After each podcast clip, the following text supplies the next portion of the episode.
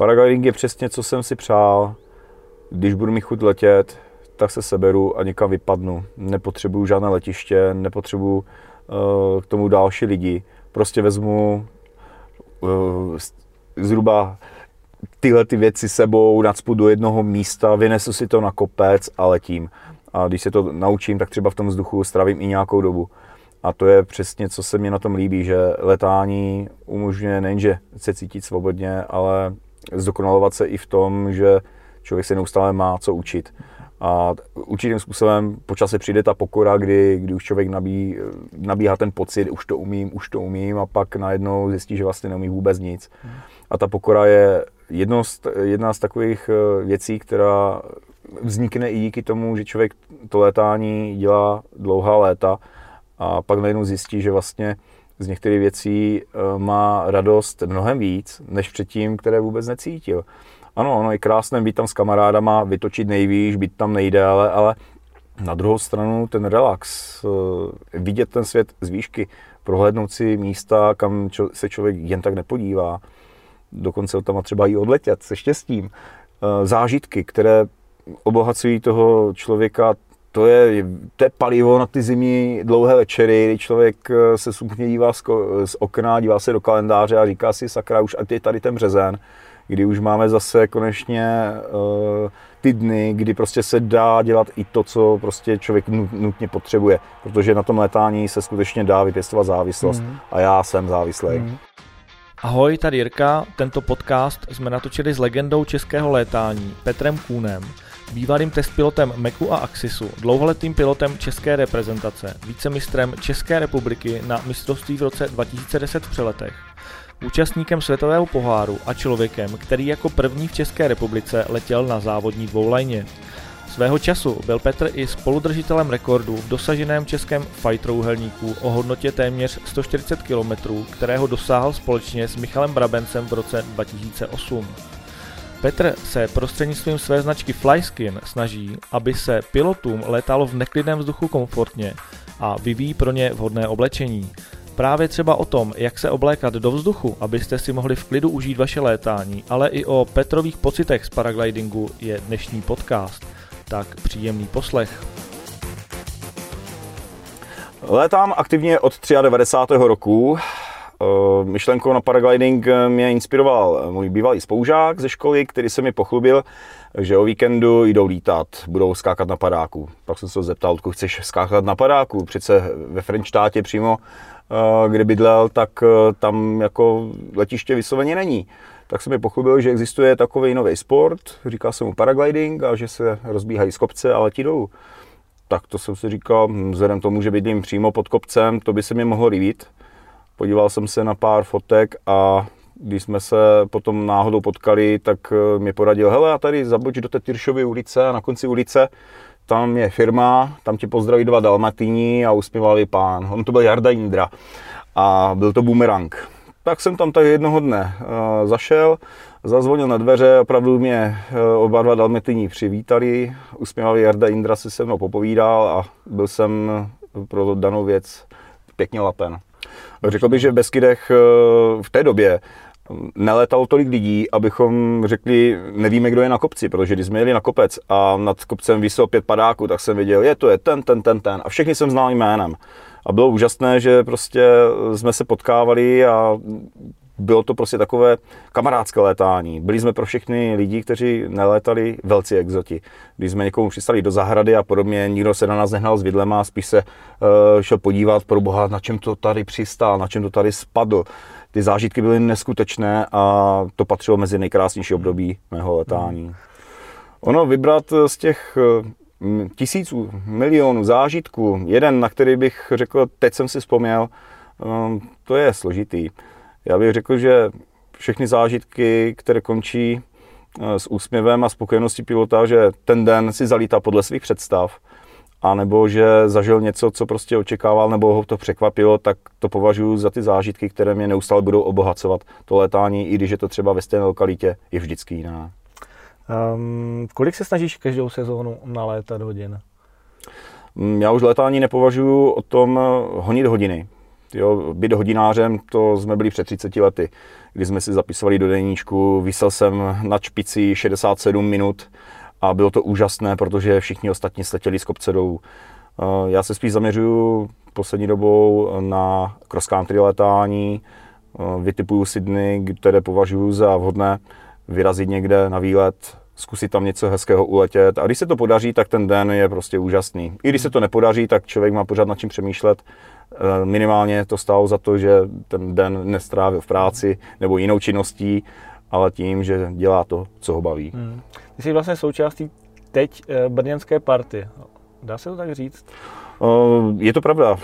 Jsem v Brně, snažím se být aktivní, protože skončil jsem se závoděním, de facto už po 17 letech mi to závodění už nepřinášelo to, co mi to dávalo a rozhodl jsem se, že budu spíš ty předávat ty zkušenosti formou organizací nebo svou organizováním závodu a v tom jsem se našel, v tomhle mi to baví.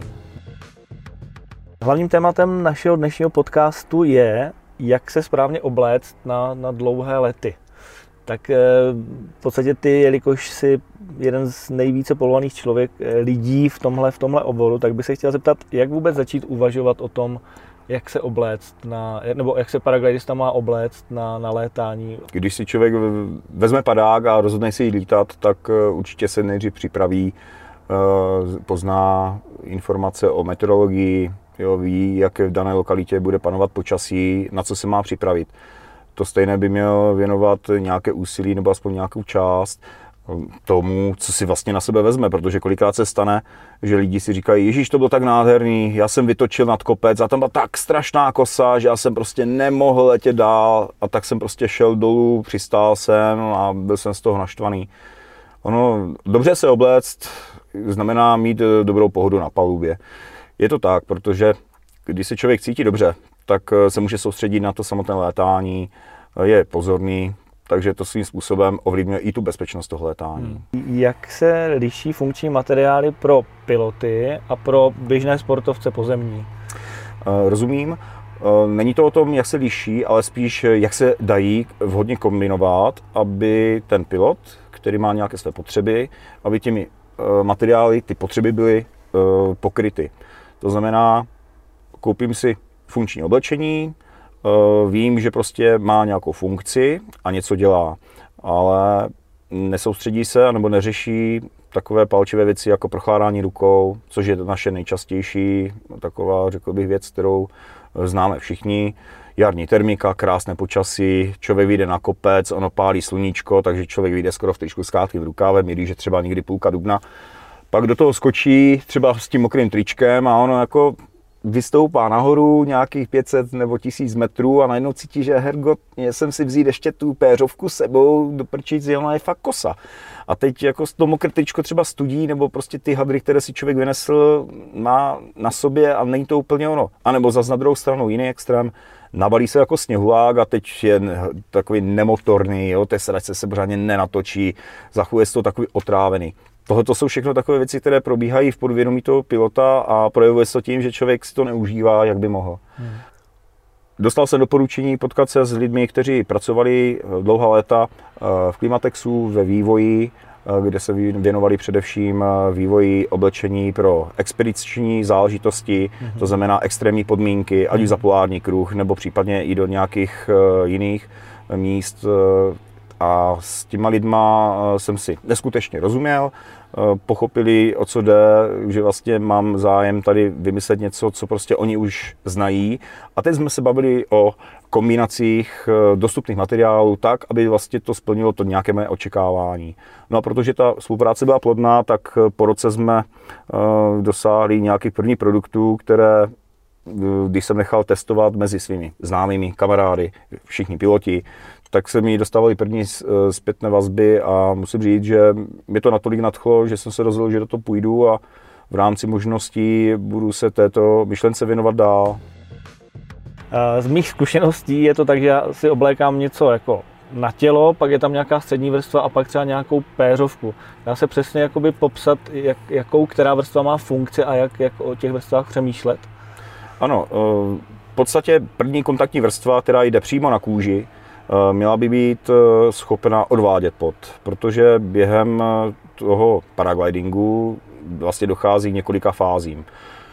Člověk vyleze z auta, vezme si bágl na záda, rozhlídne se kolem sebe a jde směrem na kopec. Takže jde právě tu takovou tu náročnější fázi, kdy vlastně stoupá do kopce, potí se, mnohdy prostě musí se koupat ve vlastním potu, vyjde nahoru, kde je druhá fáze, klídová část, taktizuje, kouká se kolem sebe, jo, zjišťuje, jak, jak jsou na tom ostatní a uh, vyčkává na správný okamžik startu. Potom se rozhodne, že jde do vzduchu, to je ta třetí fáze, která probíhá ve směs na jeho rozhodnutí a doufá, že to rozhodnutí bylo správné a letí. Letí třeba několik hodin, pak přistane a pak už je to v podstatě vše atraktivní za ním. My víme ale samozřejmě, že stopování zpátky z přeletu je mnohdy zajímavější a přináší mnohem zajímavější zážitky než samotný let. Ale to asi nebylo míněno tato otázka k tomuto tématu. Každopádně tyhle ty fáze je docela problematické pojmout a řešit jedním oblečením. V podstatě, když se jedná o to, jak se dobře obléct, tak eh, člověk by si měl dát na sebe první kontaktní vrstvu, která odvádí pot. To je první věc. Mm. Ono nemusí vždycky docházet takovým podmínkám, že si člověk bude potit, ale minimálně tahle ta funkční vrstva umí udržet to, ten tepelný komfort na takové úrovni, aby vlastně to tělo mělo to, co potřebuje. Aby tě udrželo v takovém teple, jak to tělo potřebuje. Hmm. Pokud eh, člověk má tendenci třeba, nevím, pro, prochládat, jo, hodně třeba ženský prochládají na nohy, ruce a podobně, hmm. mají rádi třeba silnější ponožky, rukavice, čepici, kdy my ještě chodíme v tričku, hmm. tak eh, tady to oblečení dobře zvolené, dobré materiály, to je přesně to, co vlastně je odpověď tady na tuto otázku. A mhm. teď, jaké materiály použít? Dneska je trh zaplavený spoustou výrobků, každý tvrdí, že má funkční oblečení. Já se to jenom usmívám, protože funkční oblečení z polyesteru na těle jen fakt není funkční. Doporučím každému, podívejte se do šatníku, vytáhněte si ten kousek, ve kterém se tak dobře běhá nebo chodí po horách a podívejte si, co je to za materiál. Pokud tam najdete polyester, polyamid, tak eh, vám nemohu gratulovat k dobré volbě, protože po několika hodinách eh, ten pot, který neodvádí materiál, tak zůstane vlastně v té tkanině a velmi rychle eh, vytváří prostor pro chloropoplodné zárodky. Projevuje se to tím, že ty zárodky začnou produkovat amoniak. To je ten typický zápach který prostě čpí. Jo, člověk čpí po několika hodinách v tomto hmm. oblečení. Hmm. A to je přesně to, co člověk asi nechce. Aby prostě zaváněl a byl ještě v mokrém oblečení. Jasně, když mu zastaví pěkná řidička, která ho sveze z přeletu, tak Přesně to je to poslední, co by si chtěl, že jo? To je... Přesně tak. Člověk chce udělat dojem i po tom létání. Eh, z těch funkčních materiálů, které prostě se osvědčily a už jsem zmínil zmiňované české firmy, které jsou v tomhle absolutní špičkou, tak eh, rozhodně patří Merino což je vlastně uh, ovčí vlna, jemná ovčí vlna a uh, polypropylén. Uh, tyto dva materiály mají uh, obrovský potenciál pro spoustu sportů. A jejich kombinace na různé partie těla dělají přesně to, co by vlastně uh, měli dělat. To znamená, když si dám polypropylen na tělo, hmm. tak uh, mám jistotu, že prostě, když se budu potit, tak prostě ta vlhkost bude odvedena do vyšší vrstev. Jasně. Sleču se, na startu, mm-hmm. během několika minut oschnu, mm-hmm. nechám to vyvětrat, mm-hmm. velmi rychle to vyschne a i kdyby třeba měl delší cestu, tak klidně se zastavím u nějakého horského potoka, sleču to, vymáchám, mm-hmm. lehce vyždím mu, mm-hmm. dám si to hned i mokré na sebe, mm-hmm. ono to krátce zastudí a hned to hřeje, mm-hmm. protože ten polypropylen je ideální izolant, nejlépe pracuje těch teplotách mezi 30 až 38 stupní. Jsou jenom informace mimochodem, které se dají dohledat na internetu. Jasně a v tomhle rozpě, v tomhletom rozpětí dělají přesně to, co mají. Jo? Udržují to teplo, které člověk má. Na jednu stranu brání chladu, prostupovat k tělu, mm-hmm. a na druhou stranu i zabraňují tomu teplu, aby prostupoval k tělu. Mm, Samozřejmě od těla zabrání e, úniku toho tepla. A to je přesně, co ten pilot chce. Vyjde na kopec, krásné počasí, vysokozákladny, teď si říká, zimní rukavice jsou doma, sakra, to zase dneska bude den, budu skučet když se dobře obleče a dobře si zaizoluje ruce, tak uh, vydrží tam výrazně ve větší pohodě, než když prostě si dá na sebe uh, z Lidlu nějakou tam mikinu, uh-huh. která je sice hrubá, ale jenom jedna vrstva, uh-huh. než kdyby na, na sebe natáhl čtyři tenké vrstvy. Uh-huh. Čím více vrstev, tak tím lepší izolace, protože mezi vrstvami jsou je vlastně prostor, ve kterém je vzduch a vzduch se počítá také jako izolant. Uh-huh, jasně. Uh, jakou další vrstvu, teď jsme se bavili o tom, co se dá přímo na tělo, jak dál? jak postupoval? Nějakou mikinu nebo něco? Druhá vrstva by byla, měla být schopnost přijmout pod z té první vrstvy, která je kontaktní, a současně už by měla plnit funkci termoizolace. To znamená, opět můžeme kombinovat merino, polypropylen, anebo případně i další jiné materiály. Eh, tam upozorním eh, třeba na ty polyestery eh, nebo nevím, petky, různé ty mikiny, někdo si už na sebe dá mikinu. Já si myslím, že je to docela špatně, protože v tom se člověk zapaří. Ono to nemá schopnost odvést tu vodní páru nebo ten, tu vlhkost, ale uh, zůstane to uzavřené a člověk je jako difi, mm-hmm. jo, mhm. igelitovým pytli. Jasně. Takže tam by měla být další vrstva, která tu vlhkost posune vejš, třeba Jasně. do té třetí vrstvy. A tam už se uh, výborně hodí polyesterové materiály, polyamidové materiály, petkové materiály a hmm. další. V té druhé vrstvě. V té třetí. Jo, pro té třetí. třetí Tam bych viděl ideální použití v té třetí vrstvě. Ty první dvě vrstvy by měly skutečně být třeba první vrstva merino, polypropylen, něco na tomhle uh-huh. v těchto těch materiálech. Druhá, klidně bavlněné tričko. Uh-huh. I to tričko už má schopnost pojmout tu vlhkost. Uh-huh. A i když bude mokré, tak přes ten polypropylen ta vlhkost zpátky nepůjde. Uh-huh. Tím pádem člověk, eh, i když se třeba zapotí nebo doběhl na kopec, rychle chce jít, prostě stíhnout ten interval, chce prostě eh, něco ambiciozně uletět, tak si na, na to hodí třeba bavlněné tričko, na to se hodí třeba něco, já nevím, nějakou mikinu a pak se zavře třeba nevím, nějakou sovčelovou bundou. Tohle to je sestava, která je solidní, rozhodně dobrá a je to prostě, že člověk nemá na sobě velké objemy oblečení, ale má je různě naskládané, tak, aby to spolu komunikovalo. Jasně. Což je dobrý výraz, Jasně. protože ty vrstvy skutečně spolu takto komunikují. Jasně. Takže řekněme, první a druhá vrstva jsou v podstatě z podobného ražení, řekněme, a pak e, je potřeba tam dát třetí a čtvrtou, nebo stačí už pak nějaká třetí? Jako? Záleží taky, v jakých teplotách se budeme pohybovat. Jasně. Pokud se budeme bavit o období třeba vím, květen, já nevím, konec září, kdy je to vlastně ta nejteplejší část roku, kdy třeba pod mrakem bývá, nevím, já nevím, kolem 10 stupňů nebo já nevím, 5 až 10 stupňů, tak v těch, těch teplotách eh, nám stačí eh, tři vrstvy. První kontaktní, kterou jsme popsali, druhou a pak třeba softšelovou bundu. Mm-hmm. To je velmi dobrý materiál, protože ta třetí vrstva v tomto případě brání prostupování větru, aby vlastně neochlazovalo toho pilota a je schopnost uh, tam vlastně zadržet i nějakou případnou vodu, jo, srážku, protože člověk občas letí, prolítne nějakou přeháňkou nebo zmokne na startu, to se taky může stát a teď zase mokrem do vzduchu, mm. jo, nemám nic jiného na sobě. Takže ta třetí vrstva, ten softshell je poměrně, poměrně rozšířený, mám s tím velmi dobrou zkušenost, takže proč ne? Hmm, hmm. Jak o tom přemýšlíte vy ve Flyskinu? Zaměřujete se na celý tady tyhle ty o celé ovrstevnění, teď jsem vymyslel nové české slovo, ovrstevnění pilota, nebo, nebo jak, jaký je ten váš rank jako výroby? První dvě vrstvy, které prostě vznikly, vznikly proto, aby měla první vrstva s, s tou druhou s kým komunikovat. Eh, na základě spousta zkušeností eh, od lidí mě k tomu inspiroval, abych eh, nezůstal pouze jenom na těchto těch dvou produktech, ale abych vymyslel něco, co bude dál. No, najít vhodný materiál, který by mě vyhoval, který bude lehký, elastický, bude, schopno, bude schopen zabránit pronikání větru, bude mít nějakou si vodoodolnost. Tohle mě trvalo dobré dva roky, než ten materiál se mi podařilo sehnat. Hmm. Tím, že spolupracuju s paní Anou Hamerovou, která eh, mnoho let eh, pracovala ve výzkumném pletařském ústavu v Brně a která je mezi pletařema celosvětovým pojmem a je legendou, protože ta vlastně pomohla Mário Vlčkovi vyvinout jeho pětilálečné polypropylenové vlákno. A dneska paní Hamerová, i když už je na důchodě, pracuje pouze pro mě, tak eh, díky znalostem mě mm, ukázala směr, kterým se vydat. Tam jsme objevili materiály, které se v poslední době objevily a mm, a paní Hamerová mě právě eh, doporučila eh, dohledat určité zdroje. Tam se mi podařilo se spojit s importérem těchto materiálů. Udělali jsme nějaké zkoušky, vytvořili se první prototypy a řekl bych, že ten materiál, který teď bude použitý, tak budeme uvádět na novou sezónu, bude to novinka, Speed Arm, který bude opravdu v něčem jiném, než jsou klasické hmm. z likry. Eh, elastické eh, speedármy. Hmm.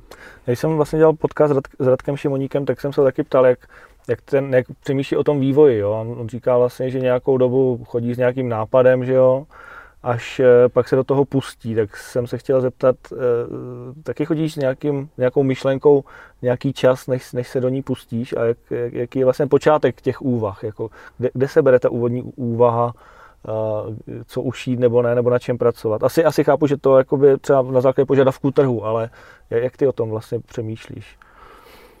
Hmm, Řekl jsi to v podstatě sám. Dost, dost mě inspirují právě lidi, kteří v tom lítají. Mm-hmm. Jo, a nebyla by nějaká mikina, a nebyla by nějaká mundička, mm-hmm. nebo něco, nemohl by si vyrobit něco prostě třeba na hlavu, jo, když pere slunko, lezeme do kopce.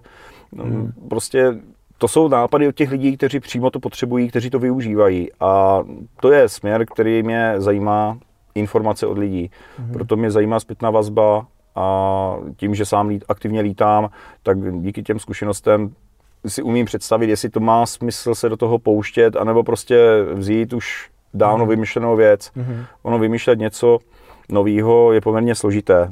Je, nabídka dneska produktu je opravdu široká a teď eh, kdo má silnější marketing, tak eh, ten je úspěšnější. Mm-hmm. Já se zaměřuju spíš na to, aby lidé, kteří si oblékli eh, to oblečení, které vyrobím, tak aby měli ten wow efekt. Mm-hmm. Obleču si to a řeknu, wow, to je ono, je. to jsem chtěl přistane a řekne, opravdu je to rozdíl, tohle to chci nosit dál. A vzniká potom jakási důvěra i v to, co prostě se tady, tady snažím už pátým rokem eh, vytvářet. A díky tomu, že prostě mám kolem sebe lidi, kteří jsou v tom oboru opravdu už legendama, tak eh, díky nim eh, vlastně přibírám jejich znalosti, jejich zkušenosti a sami mě vybízejí poměrně dost razantním způsobem nastudovat. Takhle se švadlence neříká, je to, dám, je to dámská krejčová. To už jsem v životě pak už nepoužil, to jsem jenom použil jako příklad. Eh, je spousta věcí, které samozřejmě člověk si může volně dohledat na internetu, ale když je dobře směrovaný a vedený, jak, mm. jak mám třeba paní Hamerovou, tak mm.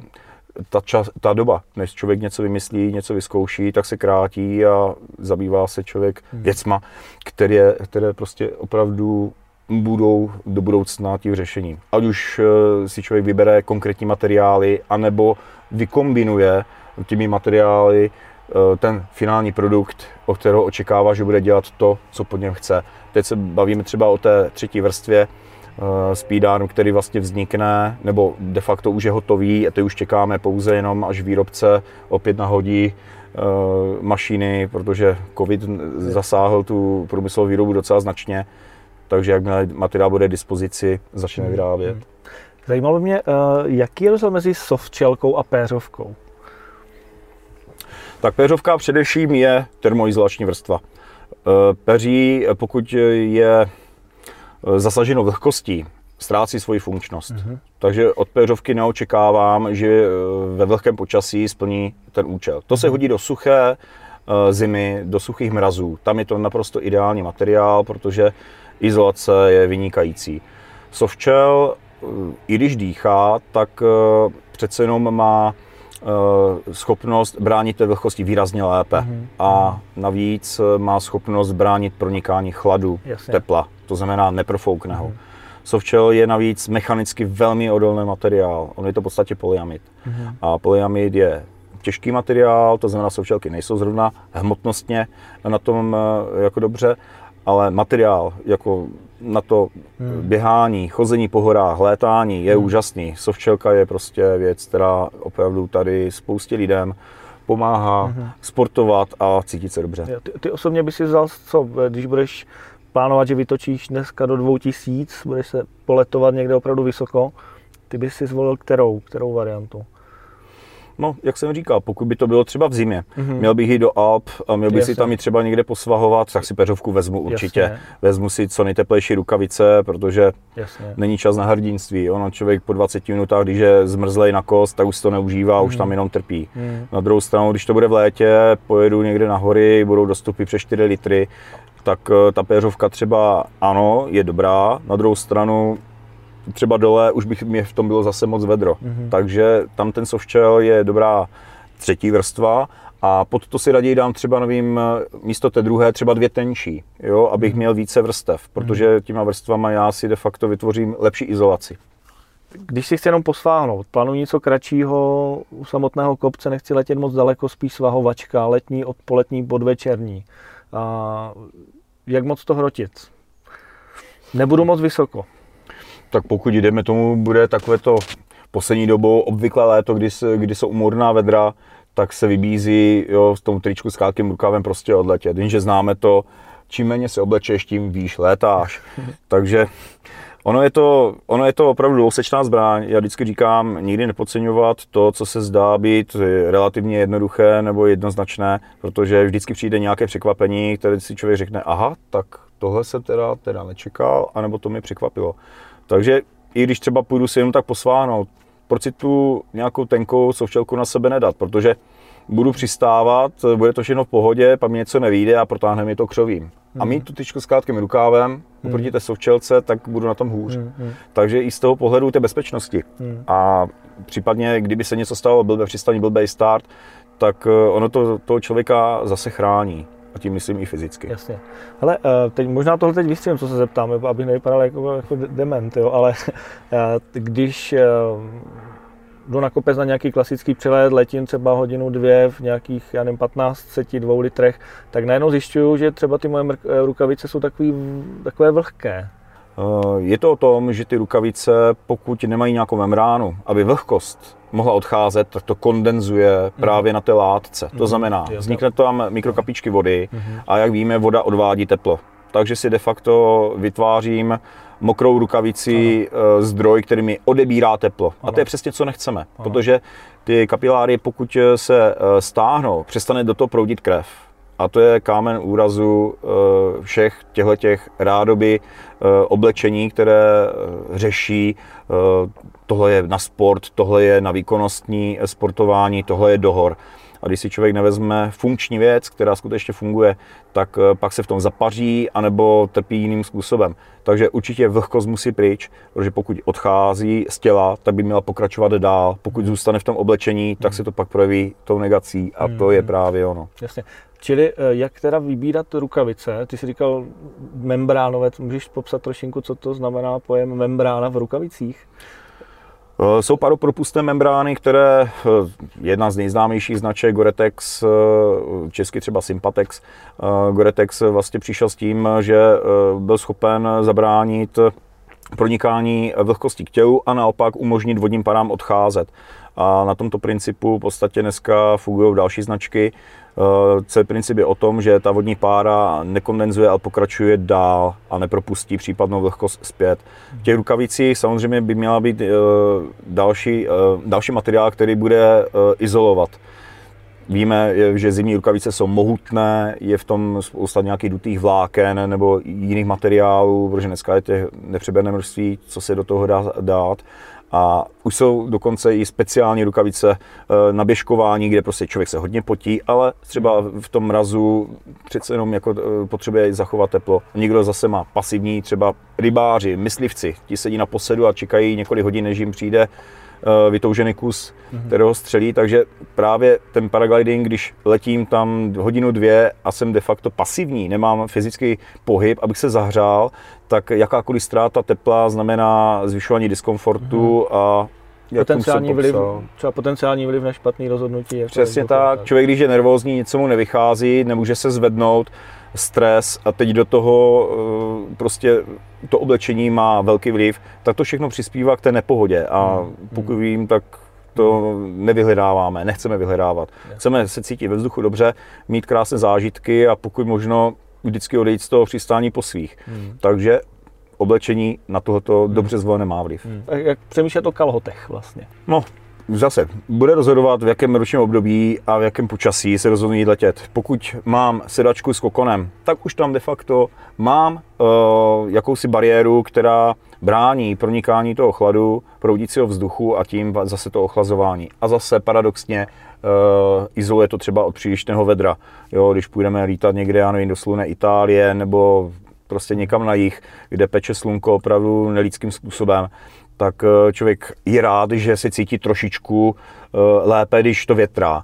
Takže zase opět eh, kombinace materiálu, začal bych ponožkama, protože do botů patří funkční ponožky. Jdeme do kopce, stojíme, cokoliv, pořád tam ta vlhkost nějaká je a na těch nohou je to nejvíc znát. Takže funkční ponožky můžou být ať už z merina a zase zvolit rozumnou gramáž. Určitě si vezmu v létě zimní ponožky. Nebo případně eh, kombinace s polypropylénem nebo jiné vlákna se stříbrem, tak, aby vlastně nedocházelo zase tvorbě těch eh, choroboplodných zárodků a mm, nepopulárnímu zápachu.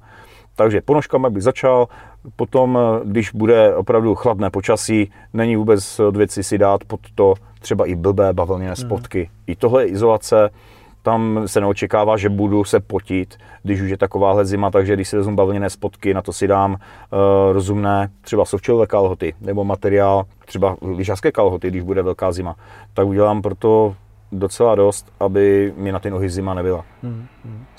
Já si pamatuju jeden zážitek na velkém lopeníku, kdy jsem si nedal kdy jsem si nedal rukavice s tím, že v podstatě, že to vyřeším až za letu, že jo. Ani nevím, proč jsem tak udělal, možná jsem chtěl jako mít to řízení nějak jako víc jako jemnější po ruce, nevím, to je jedno. Trefil jsem stoupák, najednou jsem byl ve dvou litrech, ale už jsem tam byl dlouho a už mi ty ruce opravdu začaly dost, dost mrznout, tak jsem se nakonec jako oblekl a stejně mi ta ruka ještě třeba jako tři dny bolela z toho, jako, víš, jako, že ona, ona fakt jako docela, jako, jsem byl hodně jako dlouho bez, tý, bez té rukavice a pak ta ruka nějak jako to, to, to, to cítila, no, ještě, ještě pár dní. Jako.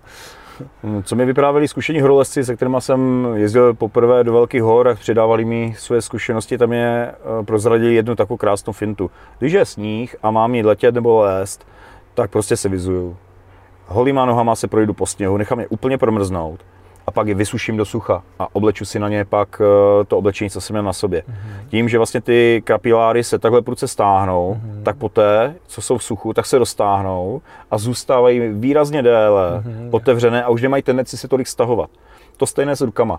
Takže prostě, když mám jít letět a jsou ještě někde zbytky sněhu, já to občas dělám. Hmm. Vím, že třeba, nevím, když jsme byli na závodech, měli jsme letět nějaké 3-4 hodiny a teď jako fakt nebylo nic moc teplo, ještě zbytky sněhu, tak jsem šel, hrabal jsem do sněhu, abych měl promrzlé ruce, pak jsem si je vysušil, dal jsem si ty zimní rukavice, které jsem zrovna batohu měl a hmm. vydržel jsem. Hmm. A opravdu je to velký rozdíl, doporučuji vyzkoušet, že ono to potom krásně tak hřeje ta ruka, že opravdu mi přijde, jak kdybych si nastartoval topení ten pocit je důležitý a hlavně, že prostě mám ten cit v té ruce, protože když pak mám šáhnout na záložku s mrzlou rukou, hmm. je potom problém třeba tu kliku uchopit. Jasně. A to pak může být fatální, můžou být fatální následky, když si mi to nepovede. Hmm. Jak ty se oblékáš? Um, od určité doby nedívám se na značku jako takovou. Hmm. Zajímají mě materiály. Hmm. Pokud si člověk trošičku dá práce a těch materiály si uh, nastuduje z oficiálních webů, třeba nevím, pro pletaře nebo prostě pro textilní výrobu, nebo já se třeba eh, zabývám tím, že si občas nastuduju nějakou bakalářskou práci právě z těchto zdrojů, abych pochopil třeba proces, jak fungují materiály, v jakých podmínkách, abych věděl, jestli mi to splní to, co od toho materiálu očekávám. Takže pokud bych šel teď na sklonku léta, dneska máme počasí, že bych řekl, že se zakrčmilo, mm. ale přesto, kdybych zítra se udělal pěkný den, tak eh, vezmu si už rozumné boty, už si vezmu jenom obyčejné kecky, ale už přece jenom v tom vzduchu je trošku chladu a vezmu si určitě nějaké termoponožky. Mm-hmm. Tím bych začal. Mm-hmm. Poté mám oblíbený softshell, líbí se mi jeho vlastnosti, takže vezmu si softshellku, kalhoty, na sebe první, druhou vrstu flyskin a zavřu to softshellkou. Tohle je dostatečně na to, aby prostě v tom vydržel třeba, byly by mm. podmínky, klidně 5, 6, 7 hodin. Mm. Tam už není problém. Samozřejmě rukavice. V tomhle počasí už třeba používám občas i zimní rukavice, protože přece jenom ten chlad, jako jak promrznou ruce, mm-hmm. už to člověk jen tak nerozchodí. Jasně, jasně. předpokládám, že máš kokonovou sedačku, tak si dáváš jenom jednu vrstvu kalhot. Jo. Drtivou většinu roku, ano. Mm-hmm. Jo. Jasně. Já osobně teda lítám v podstatě v kraťasích v tom kokonu a víceméně je to úplně v pohodě. Pokud je opravdu teplé počasí, hmm. Eh, kdy prostě hmm. i pod mrakem mám pořád kolem 20 stupňů, jo. tak jako jo. není potřeba přemýšlet nad tím, co mám vzít na sebe. Hmm tam je to prostě o tom, že prostě člověk může jít do rizika, že to třeba tam bude chladněji nebo bude tam teplej, oblekl jsem se hmm. moc, oblekl jsem se málo. Jasně. Opět se budu opírat o ty funkční materiály. Ty jsou schopny právě kompenzovat eh, nadbytek vlhkosti, když se člověk potí a naopak, když je člověk eh, v chladnějším prostředí, než očekával, tak ho udrží déle hmm. v té pohodě, jaký, hmm. jaký ten komfort by měl být. Jasně. Hele, lítáš 30 let, eh, měl bys z hlediska oblečení pro piloty nějaký typy, triky? Co, co to by na co si přišel, že ti sedí, nesedí při, při, tom, při tom létání? Určitě nenakupovat materiál v supermarketech. vykašlat se na to, že jsou na billboardech a na reklamních letácích eh, špičkoví sportovci oblečení do různých značek, eh, které prostě považují za nejlepší na světě, protože oni sami jsou nejlepší na světě. Rozhodně bych se díval na firmy, které mají s tím nějakou letitou zkušenost, Těch českých značek je tady docela hodně a řekl bych, že jsme rozhodně lídrem na světovém trhu. Hmm. Funkční oblečení eh, je tady spousta, takže určitě bych se nebal něco jít a třeba vyzkoušet. A to, že člověk si koupí modré tyčko, protože má modrý padák, modrou sedačku, tak to není asi ta správná úvaha. Člověk by se měl podívat, z jakého materiálu to tričko je. Čili můj kamarád říká, že hlavně u toho dobře vypadá. Ale... Tak to samozřejmě, ale člověk může u toho dobře funkčně vypadat. Jo, protože s mokrým tričkem už člověk tak dobře nevypadá. A nebo prostě, když má uh, třes, třepe se jak ratlík, hmm. tak to taky asi není, co by člověk chtěl takhle dobře vypadat. Jaké trhy tě zajímají nejvíc? Uživí tě český trh nebo, nebo se díváš po zahraničních?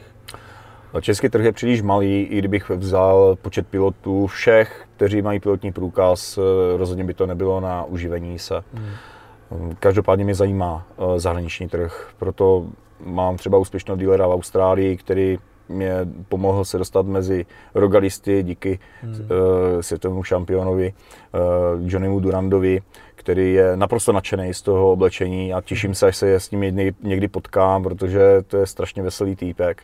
Hmm ale chtěl jsem říct to, že zahraniční trh je určitě zajímavý a každopádně množství lidí, kteří ve světě lítá, je samozřejmě zase daný. Hmm. Nebude to nikdy tak, jako kdybych vyráběl, co já vím, pff, motor, pro motorkáře koženou bundu, hmm. tak motorkářů je rozhodně víc hmm. a ten český trh by už třeba mohl být zajímavý. Hmm. Takže eh, určitě to nebude jenom o tom funkční oblečení pro létání, hmm. ale taky i pro volnočasové eh, využívání toho času nebo nošení a tímhle směrem bych se chtěl uh, posouvat. Hmm. Ale samozřejmě s tou vizí, že chci zachovat uh, tu myšlenku funkčního oblečení, skutečně funkčního, hmm. ne, že to pouze tam člověk napíše. Hmm.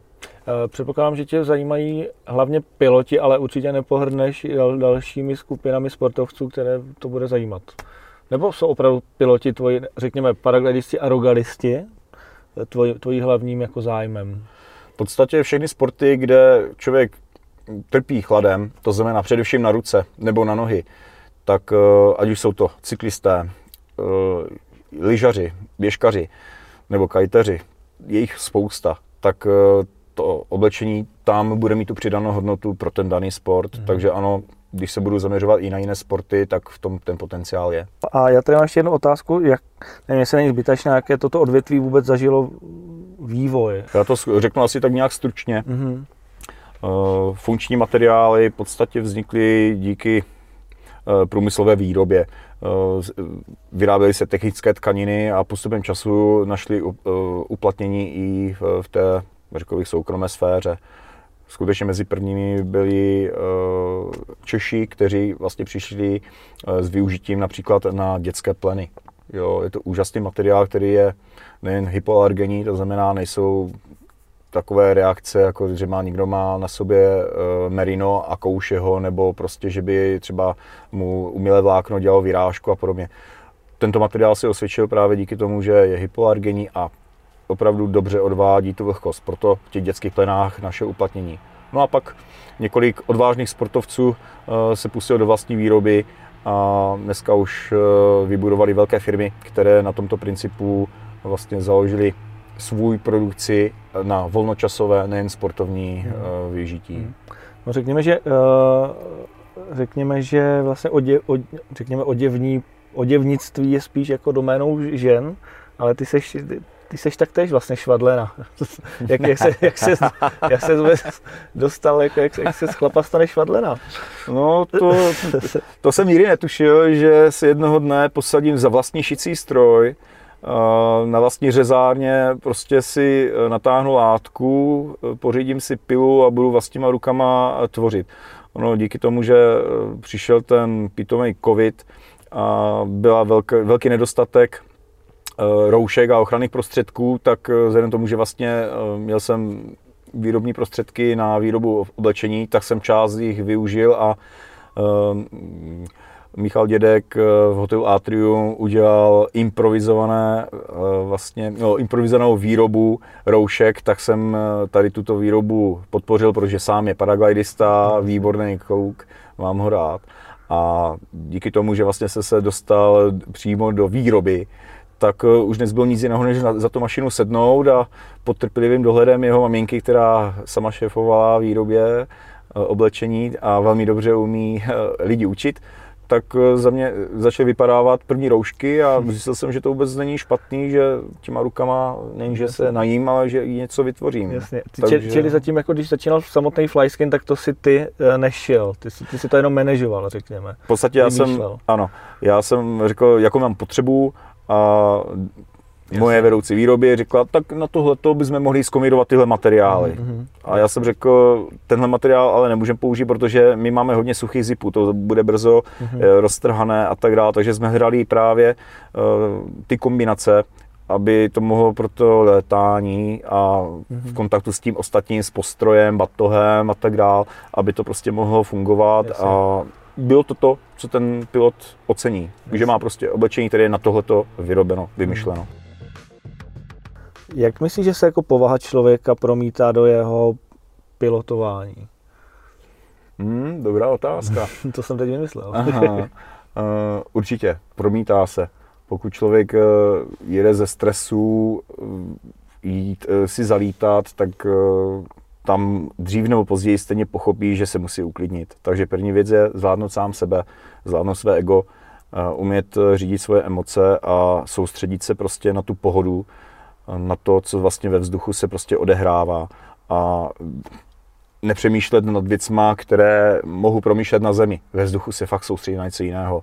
I když mám na zemi z ničeho radost nebo z ničeho starosti, ve vzduchu se tím nezabývám. Ve vzduchu prožívám danou chvíli, dané podmínky a soustředím se na to, co se bude odehrávat dál, přemýšlím nad tím, kam poletím, jestli pod ten mrak nebo na ten kopec, na kterou stranu, kde by to mohlo být. Takže ve vzduchu se odehrávají jiné myšlenkové pochody a až se vrátím na zem, tak buď jsem bohatší o příjemné zážitky, anebo bohatší o ty špatné zážitky. Ale každopádně vždycky to přináší nějaké ponaučení nebo vždycky to člověka posune dál. Hmm, jasně. Eh, máš nějaký oblíbený letový terén? Hmm, oblíbený letový terén. Ono asi záleží dost na podmínkách, protože oblíbený terén je vždycky fajn, když člověk přijede a na ten terén je ta je to počasí jak namalované. Pokud je to den D, tak oblíbený terén je jakýkoliv, který mi umožní dostat se do vzduchu, protože pak už je to jenom o tom letět. A kež by to bylo častěji, než to bylo letos. Hmm. Úplně, úplně vidím ten titulek Nejoblíbenější terén je ten, kde je nejlepší počasí. v podstatě je to tak. A teď, kde to počasí najít? To je potom, to je právě ta asi ta nejdůležitější část toho letání znát dobře meteorologii nestačí. Vědět prostě o tom počasí eh, v daných lokalitách eh, je to důležité, proto třeba místní. Rád se spojím s klukama, které jsem třeba dlouho neviděl a plánuju třeba výlet já na Martinské hole, tak mm-hmm. zavolám Emilovi, zeptám se ho, co si o tom myslí, protože je místní a, mm-hmm. a já tam budem, tak se potkáme. Je. Hej. Víš, Paráda, to, to mě napadá, takže to je super. Napadá, že je super vlastně mít, mít svoji vlastní síť, svých vlastních kontaktů na daném letovém terénu. Takže je vlastně možná dobré poselství pro piloty, pěstujte síť. Určitě, ono to podporuje jednak tu sociální vazbu, protože piloti se mají pořád o čem co povídat, i když se vydávají relativně často, ale prostě znalost místních podmínek je důležitá. Samozřejmě, buď se to člověk vypěstuje pravidelným ježdění nebo dlouhým ježdění na danou lokalitu, než se ji naučí chápat, než naučí se zvládat, aby pak zjistil, že aha, tady je dobré, když fouká mírně dozad ze severu, jo, se naží svahu, tady, když je mírný sever, tak je to super, chodí to jako z praku. Ale je jiná lokalita, kde prostě přesně tyhle ty podmínky ti znemožní rozumně nebo bezpečně letět. Hmm. Takže opravdu znalosti místních podmínek je to důležité. Hmm. Petře, takže děkuji moc za, za rozhovor, ať ti daří v, ve sportovním i profesním životě a zase někdy se těším na kopci, že se potkáme. Já ti děkuji, Dírko, za pozvání a budu se těšit zase někdy, že si pokecáme. Měj se hezky. Měj se, ahoj. Čau. Tolik tedy dnešní podcast a více už tradičně na www.cloudbase.hunters.cz. Díky moc za poslech, mějte se fajn a od mikrofonu zdraví Jirka Zábranský.